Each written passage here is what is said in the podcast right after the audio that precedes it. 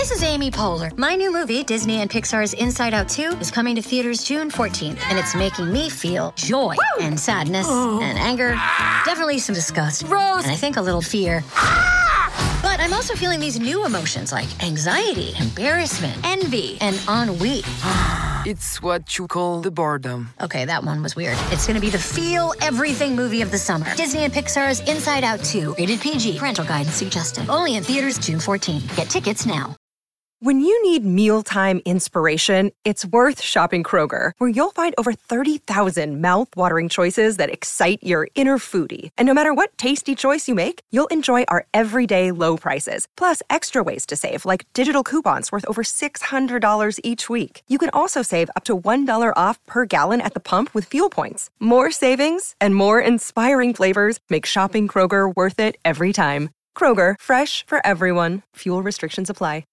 So I chose Magnolia because I think it's a movie that is engaging in really interesting ways with the aftermath of of being in a dysfunctional family, mm. um, themes of familial violence and neglect, and the ways that individuals cope with experiencing those things in adulthood, um, mm-hmm. the way that the past crops up in the present.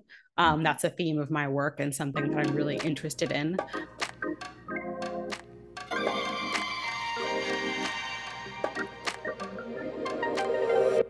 Welcome back to Open Forum. I'm Mychal Denzel Smith. The longtime host of the TV quiz show, What Do Kids Know, has just learned that he has cancer. The current, reluctant child star of the show, whose knowledge is vast and impressive for a preteen, has to pee really badly. A former star of the show has spent all the money he doesn't have on braces in hopes of winning the affection of a local bartender. The show's original producer is on his deathbed, and his wife is spiraling about the false nature of their marriage.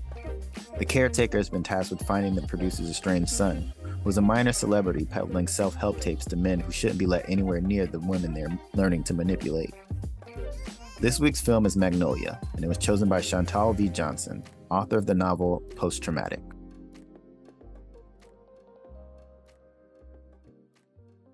Um, I also think that it's a movie that ultimately is very much aligned with survivors and victims of the mm-hmm. family. Um, many of the characters are given a lot of, and, and maybe too much, we can talk about this, uh, cinematic space to, for instance, go on long monologues, you know, as as Donnie does um, they're given space to like enact rage against their parental figures um, which we see in the characters of Claudia and Frank. Um, they're allowed to kind of explode with anger at their abusive fathers. Mm-hmm. Um, and I think growing up, it was rare for me to see a movie uh, that was a popular film um, mm-hmm. or like a mass, you know, uh, you know for a, a, film for like mass consumption mm. that was dealing with these themes in a way that i felt was aligned with survivors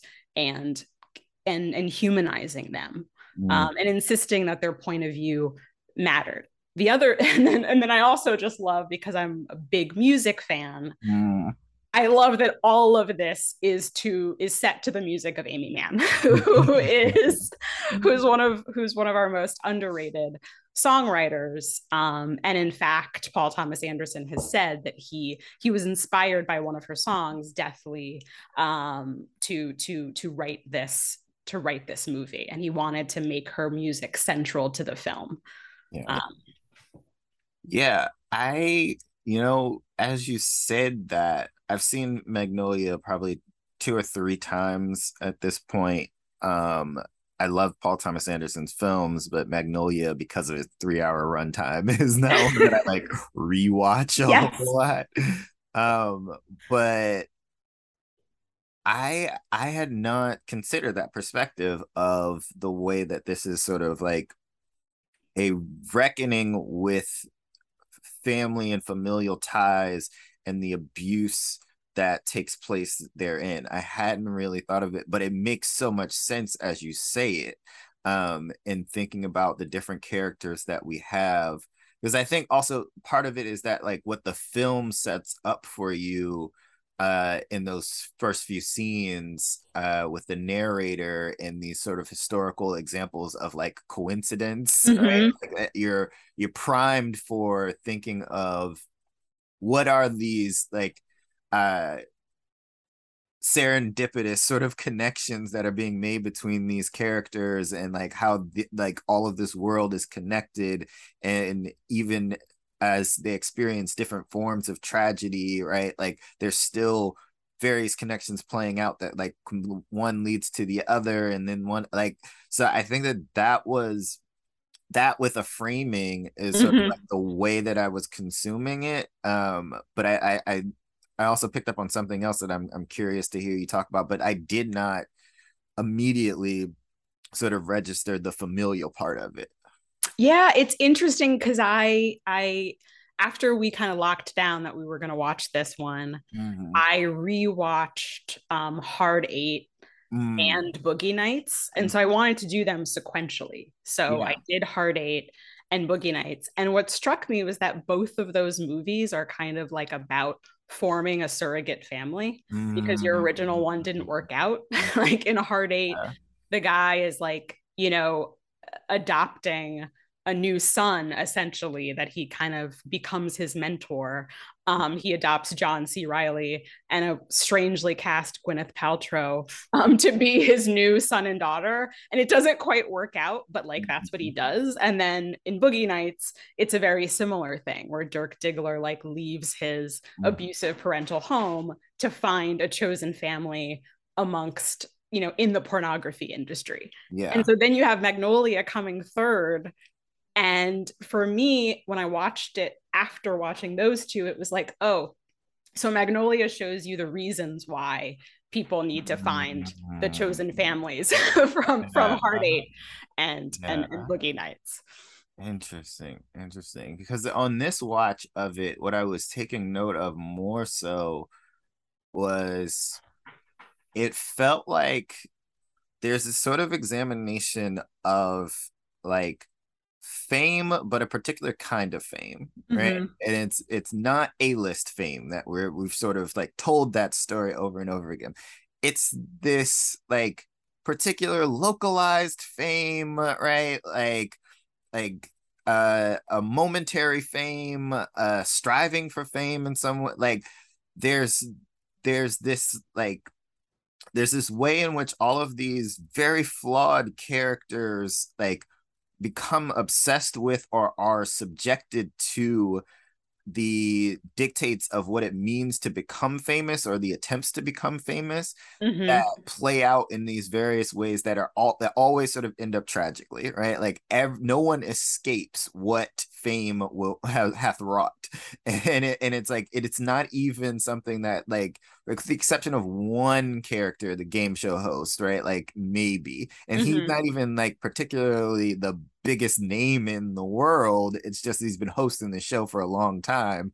Right? Like it's it's that there's there's something to there's something destructive inherent in seeking fame or the achievement of certain levels of fame that like don't inoculate you from a, a regular life Yeah, yeah. And it also raises this kind of question, this pre Me Too question of like, mm-hmm. of of of what the entertainment industry is based upon. Like mm-hmm. if the mm-hmm. if the patriarch of the network, um, Earl Partridge, mm-hmm. is is you know he has committed this sin of abandoning his son and mm-hmm. abandoning his dying wife you know how is that related to all of the like it's like this fruit of the poison tree idea mm-hmm. you know like the entire system is is tainted in part because it's built upon exploitation it's built upon kind of abandoning your family in pursuit of work or in pursuit of fame mm-hmm. um, like you said um, and, and and abandoning your kind of ethical relationship to the people in your life in order to pursue something that's very selfish and, and, and greedy yeah and it's just the the various characters so like the the Tom Cruise character who eh, I mean let's just stop to say I think this is just Tom Cruise's best performance that he's ever given. Hundred percent agree. Just it's phenomenal, and I don't think that he's ever touched it. It's just the way that like yes. Uh, but you look at a character like that who has a particular kind of fame, and like we can look at him as a sort of analog to an era of pickup artist and mm-hmm. stuff like that. But like in that particular time of like selling these quote unquote like self-help tapes and books to a, a specific set of people that he amasses an amount of fame within that world but it requires him a denial of his own past to per to create this persona this character in order to achieve it there's the you know the the donnie character who was famous as a child and it's like now how does he navigate living as an adult mm-hmm. where like he feels it's basically he's incapable of doing like the thing that he gets stuck on is like i have so much love i don't know how to to give it i don't know how to express it essentially but like he doesn't know how to like work right like yeah yeah yeah, yeah. just navigate like being an adult and talking to how holding a conversation with someone else and then you start to make that connection to the character stanley who is thrust into this because of his like immense intelligence but he's very shy very reserved very very closed right? But where's the support system? And he, yeah. he's able to see it at some point but it comes at, at a huge cost to him. I'm just saying that like there's so many different points at which all of these characters are wrestling with the the expectation of fame and celebrity culture in these like ways that feel minor to us when we consider the largesse of celebrity Mm-hmm. Yeah, I think that's a great point. I'm also interested in the way that because this movie is an ensemble mm. and and because of the way that it's edited and filmed when you start talking about one character i think we've both done it. You also then start mm-hmm. talking about like the three other characters that you could like cluster them with. Yeah. And i just like that's so interesting to me that we're both doing that. I feel like the film encourages you to do that. Like i'd love to talk about like once we, after we get away from the coincidences when we get into what is actually the movie like that first 6 minutes is incredibly harried and kinetic yeah. and it's all to that Aimee Mann song one mm. and we're being introduced to each of these characters with like 30 to 45 seconds and for me like that beginning I watched it a few times in preparation for this conversation and it struck me that it's like it's like a master class in quickly developing character mm-hmm. because he's just like he's you're you're immediately seeing Frank Mackey's you know, misogyny on TV. Yeah. And then that's connected to Claudia because the TV is playing in the bar. And mm-hmm. then she's doing Coke and having like mindless sex mm-hmm. at her apartment while she's watching, potentially watching her father's TV show. Mm-hmm. And then we go to him and he's like cheating on his wife with someone, you mm-hmm. know? And it's just like, and then we see Stanley and he's associated with all the books. Mm-hmm. and his father is like berating him and saying i have to get to an audition. And it's just like it's so fast and rapid yeah. fire. And i'm trying to imagine what it would be like to watch the movie for the first time without knowing how anyone's connected to each other. Like it just it feels like the director is kind of just dominating you and being like i'm not going to tell you. Like you have to like pay attention or you're yeah. going to miss stuff. You're not going to know how these people are connected unless you pay attention. Yeah, I can I can say from remembering my first time, it's confusing. yeah, yeah, and it's exactly that. It's a demand that you pay attention, and I think that that's like it's interesting to think of that in terms of like being a 1999 demand when like like yeah. we're, we're obsessed with the idea that people have a short attention spans now because of the internet because of like youtube because of social media that all we want is like quick things that like no, in 1999, also Paul Thomas Anderson is saying, no, you have to sit down and you have to pay attention to this. And excuse me i think that that's just the product of like every sort of generation believing that you know there's something uh that the the new generation is missing and mm. it's like there's some deficiency in the way that you go about things and so it's like okay in 1999 you think okay well it's, it's not it's not going to be a big disaster movie. It's not going to be a big alien movie. You have to sit down and think about this. And it's like, well, that could be in response to any cultural moment in which we, we think of. But uh, yeah, I think I'm trying to, th- I'm thinking now though about what you said with respect to it being like this family movie, but mm-hmm. also being that like dissection of a certain type of fame and those things in conversation together in that like it feels like the one thing is supposed to be able to provide a level of support to help you survive the other right? Like you're supposed to be able to rely on family in order in those like deep bonds that keep you grounded that like are able to check you that are able to love and support you but in this film it's basically like without any of that, with those bonds broken uh, by various means, there's no chance of survival on the other side of any level of fame. Yeah, it's interesting. I mean, each of the characters kind of have to eke out. I mean, I think it's an open question of how they each end up how and whether they each end up eking out a way to survive. Mm. I do kind of feel like like at least the the the kind of the quartet of Stanley, Frank, Claudia, and Donnie, probably the characters that I'm the most interested in because they play mm-hmm. into my argument about the aftermath of, of, mm-hmm. of, abuse and neglect.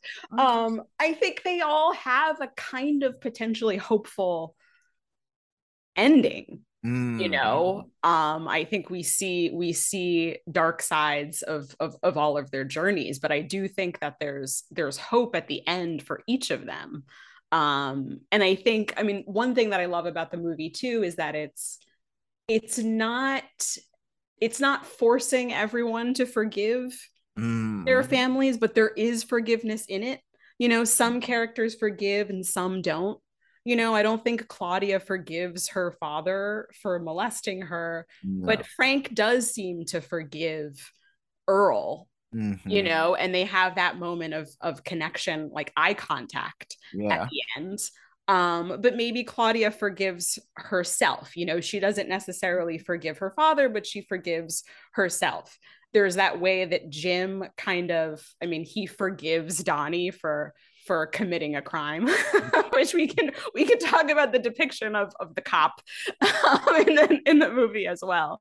Um, but I think that the film is a bit kind of ambiguous or ambivalent about about forgiveness, about reconciliation. It doesn't like totally promote it, but it does it does you know mm. and that's the benefit of having so many characters is that you can take a single theme and you can explore it in you know myriad ways mm-hmm. do you want to talk about the depiction of the cop it was it was you know it's it's so interesting watching these movies now mm-hmm. you know and you know it's it's so clear that he's supposed that that in 1999 he's supposed to be a sympathetic figure. Mm. We know that John C. Reilly and Paul Thomas Anderson are friends, and that Paul C. Riley was in both of the movies that preceded Magnolia, mm. and that mm-hmm. PTA was always just trying to find roles for John C. Reilly. Yeah. Um, and I think the kind of the the bumbling cop is is kind of a, a trope. Um and so he i think he is meant to provide some comedic relief. Mm. um but in watching it now it's it's just interesting to see how how horrible he's being to everyone. You know he's yeah. treating everyone horribly. Um you know he's he's he's hitting on a woman that he's you know he's responding to a call at her house and she's clearly coked up and then he yeah. arguably takes advantage of that by asking her out on a date you know yeah um you know, he totally dismisses the young black kid who's trying to offer him clues to. As soon as I saw that little kid, I was like, okay, how magical is this Negro? like the, my my magical Negro scale of one on a scale of one to ten, just how magical is he going to be? I think he's like a four, maybe a four or a five. He's, pre- um, I mean, he, he, he saves he, he saves Julianne Moore's right? life. Right, yeah. exactly. yes. Okay, so maybe he's a six. Oh man, I would love to see the the magical Negro scale like that. That yeah, would, yeah. We gotta build. I've, I've invented it here today. We should apply it to other movies. um, yeah, I think as yes to everything that you're saying. I think that we're we're we're meant to sympathize with him as just like this guy that's doing his best. He's like a little incompetent, but like, uh, who who among us, right? And then it's just like, well, who among us is incompetent but also has a gun and is the license to kill? Right. like, um, but I also found it in terms of thinking about that fame piece. It's like Mm. he's not famous, right?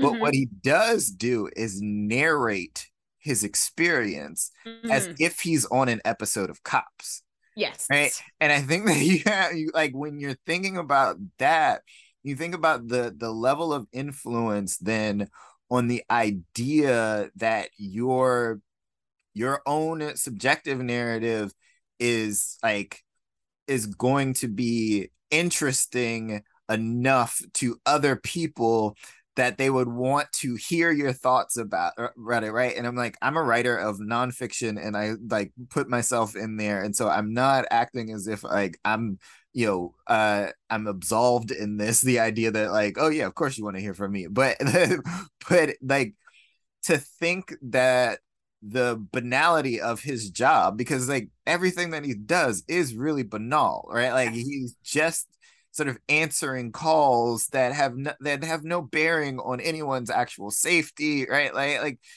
there's nothing there but he bel he's trying to convince himself of his own importance by narrating it as the way that he's seen on this popular television show Yeah.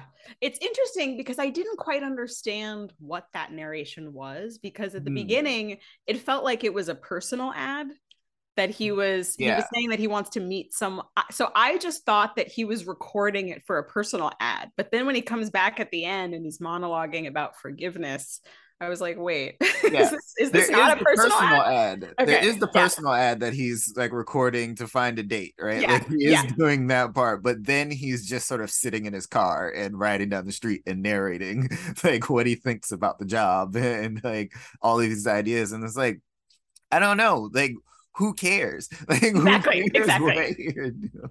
yeah whereas like whereas i loved i loved that donnie got all of the space to just be a sad sack drunk at Mm. the bar delivering monologues like i actually did care about his Yeah. monologues and i and i loved i i loved his whole arc i loved that character so much Mhm. I had forgotten how much I loved it.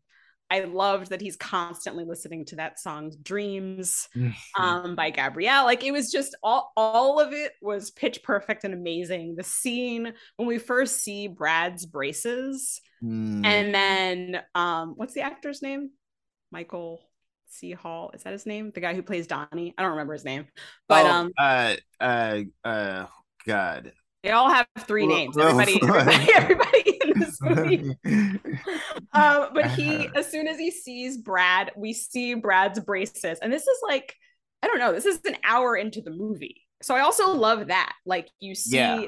you see him getting fitted for the braces in the beginning. You have no idea why, because his teeth are perfect. and then it's like an hour later, we see that he's like in love with this himbo who has braces. And when we see the braces, then Donnie licks his teeth Mhm. and it's i mean i got teary-eyed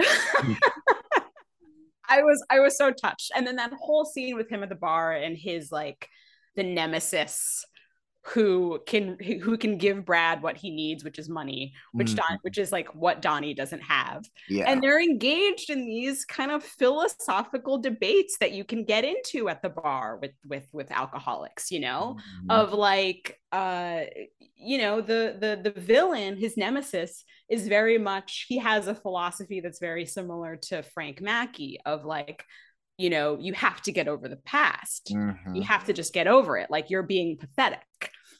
And Donnie is insisting that that he has a right to be marooned on the mm-hmm. past, you know, because of all of these yeah. horrible things that have happened to him. Um, and in the end, you know, his arc is hopefully that he can kind of get, get over that and move mm-hmm. beyond that. But I love that he's given the space to like use his intellect to you know, modify all of those dumb quotations that the villain is coming at him with. Mm-hmm. You know, um, where he's like, he's like, who was it that said that um you know a genius is a man who can only be ruined by himself mm. you know and donnie's like well but but that person didn't have parents who took you know like his parents didn't shit on him and he, they didn't take all of his money and and he wasn't electrocuted by lightning you know yeah. so for me it just hit so hard on the kind of the the way that people who have experienced a lot of stuff really can get stuck on that yeah. and and feel like you know you can almost feel like you're you're special or you're you've been chosen. You know mm-hmm. he's talking about how he's been struck by lightning. Like that doesn't happen to everybody. Like i was struck by lightning because he, he's trying to find meaning. Mm-hmm. he's trying to find a narrative to understand yeah. why me? Why was i struck by lightning? Is it because i'm special? I have to be special right? Yeah. And it's like yeah. well maybe but but maybe not. Probably not. Probably not probably right? not. Yeah. Uh, there is i mean it is a question that i think like most of us wrestle with in terms of how much are we defined by our history right? Mm-hmm. and i think it's hard to it's hard to ask that question um in the social and political context that we live in and and, and only allow it to live as an individual question right? Because we have to account for the uh, the ways in which history does inform the ways in which we interact with one another now the the ways that we have built structures and norms and uh, mores that like dictate the way that our relationships play out with one another now like we we have to account for that. But then when we individualize it what we're asking is how much are you going to allow the your history your past to dictate how you move forward? And that's it becomes tricky because it's like yes i am a product of my past. I am a product of my childhood. But i also know that like there has to there have to be ways to move beyond it but how to move beyond it? I mean i talk to my therapist about this all the time basically. yeah yeah. Like, and it's just it's such a tough one to to sort of unpack and i think that like each character here is trying to wrestle with that question in their own ways for sure. And it's interesting to me to see the little acts of rebellion that start to pop up. Like mm-hmm. I and I think they kind of start to crop up maybe in the second half or the the the the, the last third. The one I'm thinking about in particular is when Stanley um the the little kid after he pees mm. himself yeah and he just refuses to to go up and compete mm-hmm. and that for me was like this moment of like um and it's a it's an utterly beautiful moment it's mm. beautifully filmed it reminded me of i was just telling my partner this that i realized when rewatching it that he looks like um the actress who plays Joan of Arc mm. in Carl Dreyer's The Passion of Joan of Arc. I actually have I have her on my t-shirt.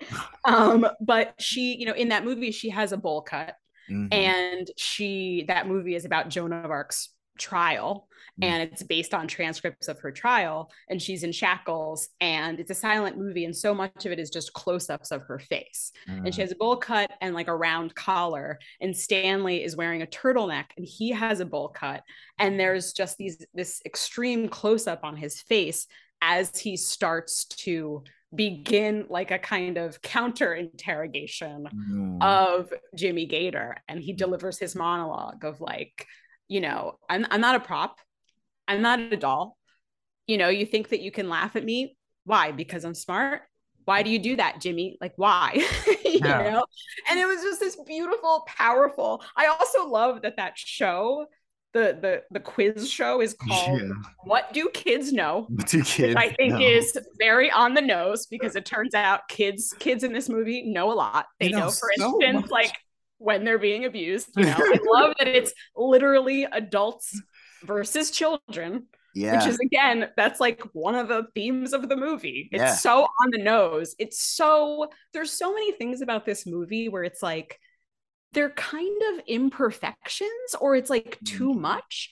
But it doesn't matter. Like I love that this movie isn't perfect. Mhm. I love that there's an Aimee Mann sing along, and I love that that frogs rain from the sky. Like, can we talk about those two things as I was like gonna ask how creative you felt about the choices. sing along because I feel like that's the I feel like the sing along is the dividing point for a lot of critics, right? Like, that they're like, oh yeah, this is great, this is genius until we get to the sing along. well, it's either sing along or frogs. You know, you you either can't handle Yeah. one of those. I love both. So for me, there's this kind of camp aspect to it that I really Mhm. that I really just like. And I think, I mean, I'm so curious what you think, but I just, both the sing along and the frogs, they're both ways of kind of almost like pivoting into another genre. Mm.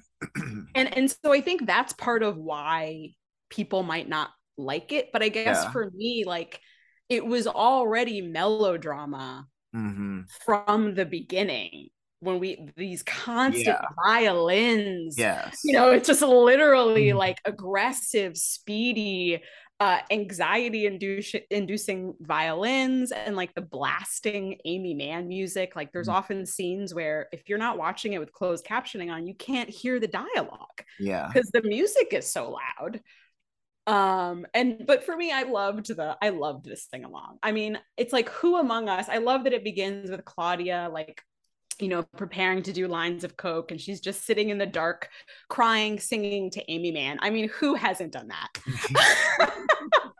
You know who hasn't been sitting in the dark crying listening to aimee mann doing drugs? I mean come on. The when the dying man the dying man the jason robards character when he's singing it from the bed that's getting to a point of like this is a bit ridiculous. I, I think this is where I come down is that like I I'm fine with the sing along. I think the execution isn't totally there. Mm, just because I feel like we catch them at moments that I'm I'm not totally sure that all of them would be singing, right? Like Sure. um and so I but I'm I'm fine. Like it doesn't detract at all. I love the frogs, right? Like I just love I I love that that moment of like the feeling of total absurdity with it, right? And but that it and it also there's that moment that it, there's a close there's a there's a shot of something on the wall like a poster or something and it says but it did happen and I'm just and it's just like yeah strange shit just happens sometimes and you mhm. can't explain it. You can't like if you weren't there, it's really hard to understand that it happened. If you were there when it happened and you're trying to explain it to someone, they are going to think of you as insane. But strange shit just happens sometimes, and there's no accounting for it. And I think that that's really what it is to me is just being like, look, we can talk about the coincidences and all of this stuff, but like also shit just happens. And Mhm. sometimes it's just raining frogs. And sometimes that that shit just happening is destructive and it's disruptive of your life. And it's like, I have no idea how this got here. I don't know how I've managed to be in this situation.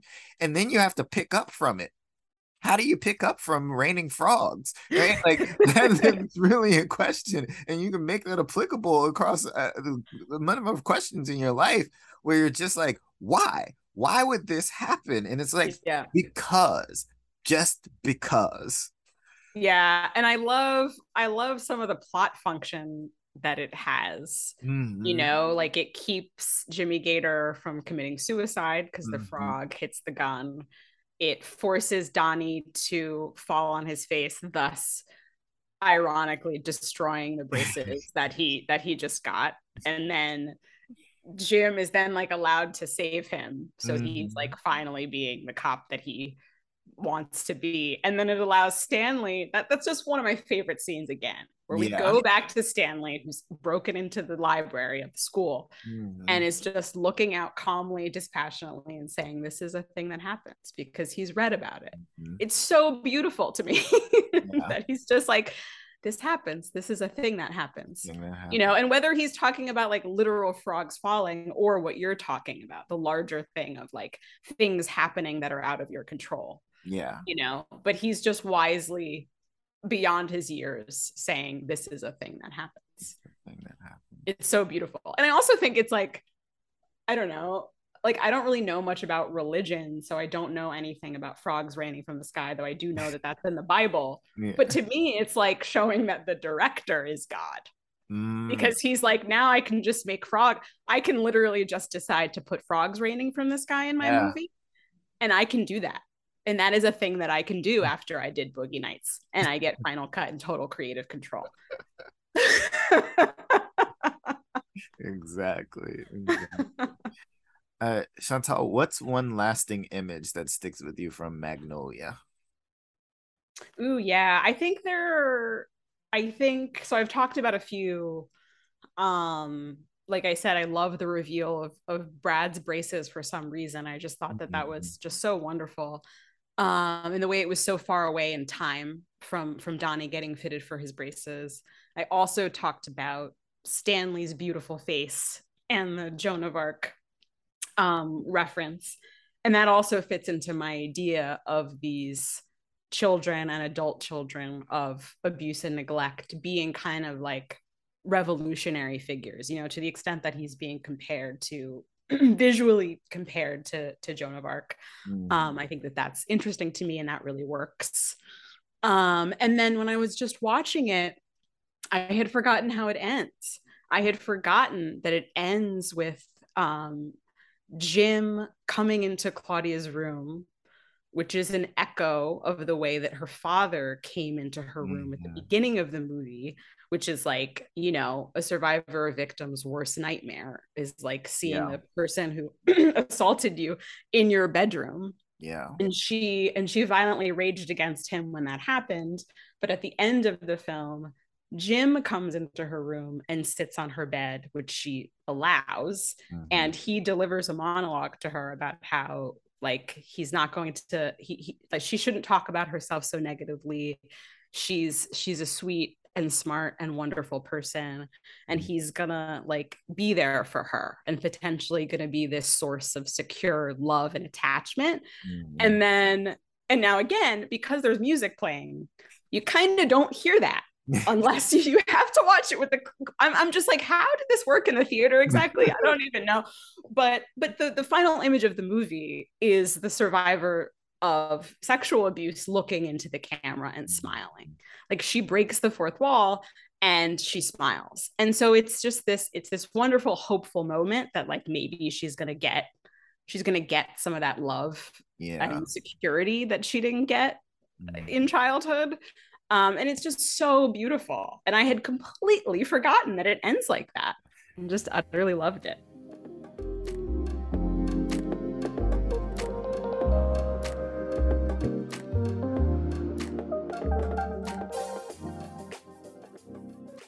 Okay, so these are meant to be quick questions, but they never are for people. Yes. What is your all-time favorite film? Uh, I have no idea. I mean, this is so hard. There's there's there's 20, you know. um so I don't know how anyone answers that movie or answers that question. I will say like the movies that I rewatch over and over, North by Northwest is one. Mm. I think it's just completely rewatchable. It's very cozy. Um, it inspired so much of contemporary cinema. So every time I watch it, I realize that, like, oh, so and so I think was inspired yeah. by this, like some of those chase scenes and some of the cinematography. Um, it's just a beautiful movie. There's martinis in it and just like great, great costuming. um, it's it's wonderful. Um, and then you know there's just a bunch of romantic comedies that I always rewatch. Mm-hmm. Um, I probably watch Keeping the Faith once a year, which is just a random, but it's Keeping the Faith is one of my favorite uh, movies about friendship and New York and romance, and it's a it's just a wonderful feel good movie. Um, and there are like dozens of others.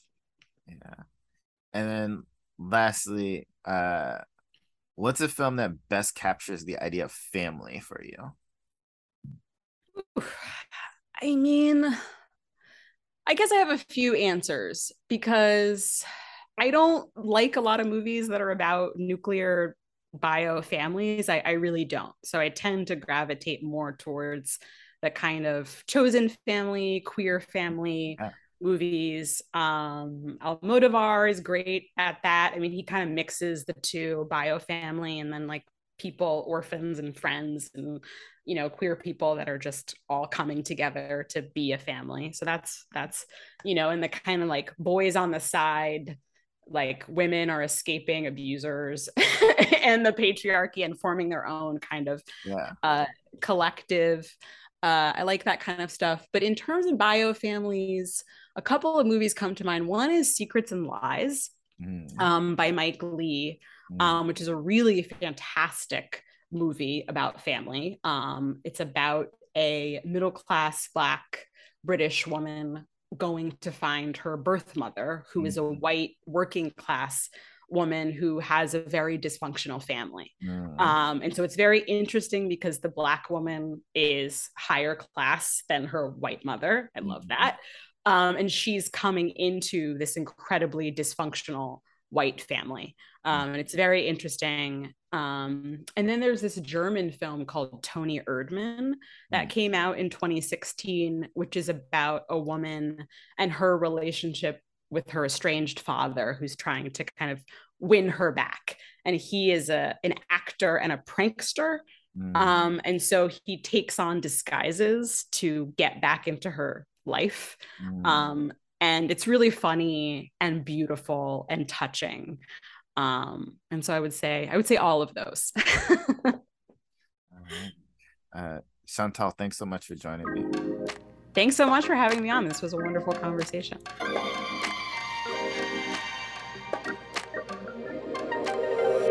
thanks for listening to open forum a podcast from LitHub Radio, produced by Eliza Smith and Justin Alvarez, and hosted by me, Mychal Denzel Smith. Feel free to like, comment, and subscribe to Open Forum wherever you get your podcasts, and or sign up for the LitHub newsletter to stay up to date on our latest episodes. If you're enjoying what you hear, share Open Forum with a friend or on social media. Next week, what do our dreams have to say about the beginning and end of civilization?